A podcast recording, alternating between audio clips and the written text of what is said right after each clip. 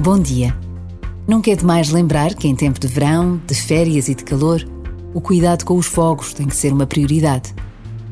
Temos tendência a esquecer depressa os sustos do passado, o sofrimento dos outros, os compromissos assumidos. Mas o nosso dever, enquanto cidadãos livres e responsáveis, também passa pelo esforço de recordar, de participar de forma ativa na defesa dos bens de todos. Por vezes, basta a pausa de um minuto para nos lembrarmos do perigo do fogo. E Deus espera sempre o melhor de cada um de nós.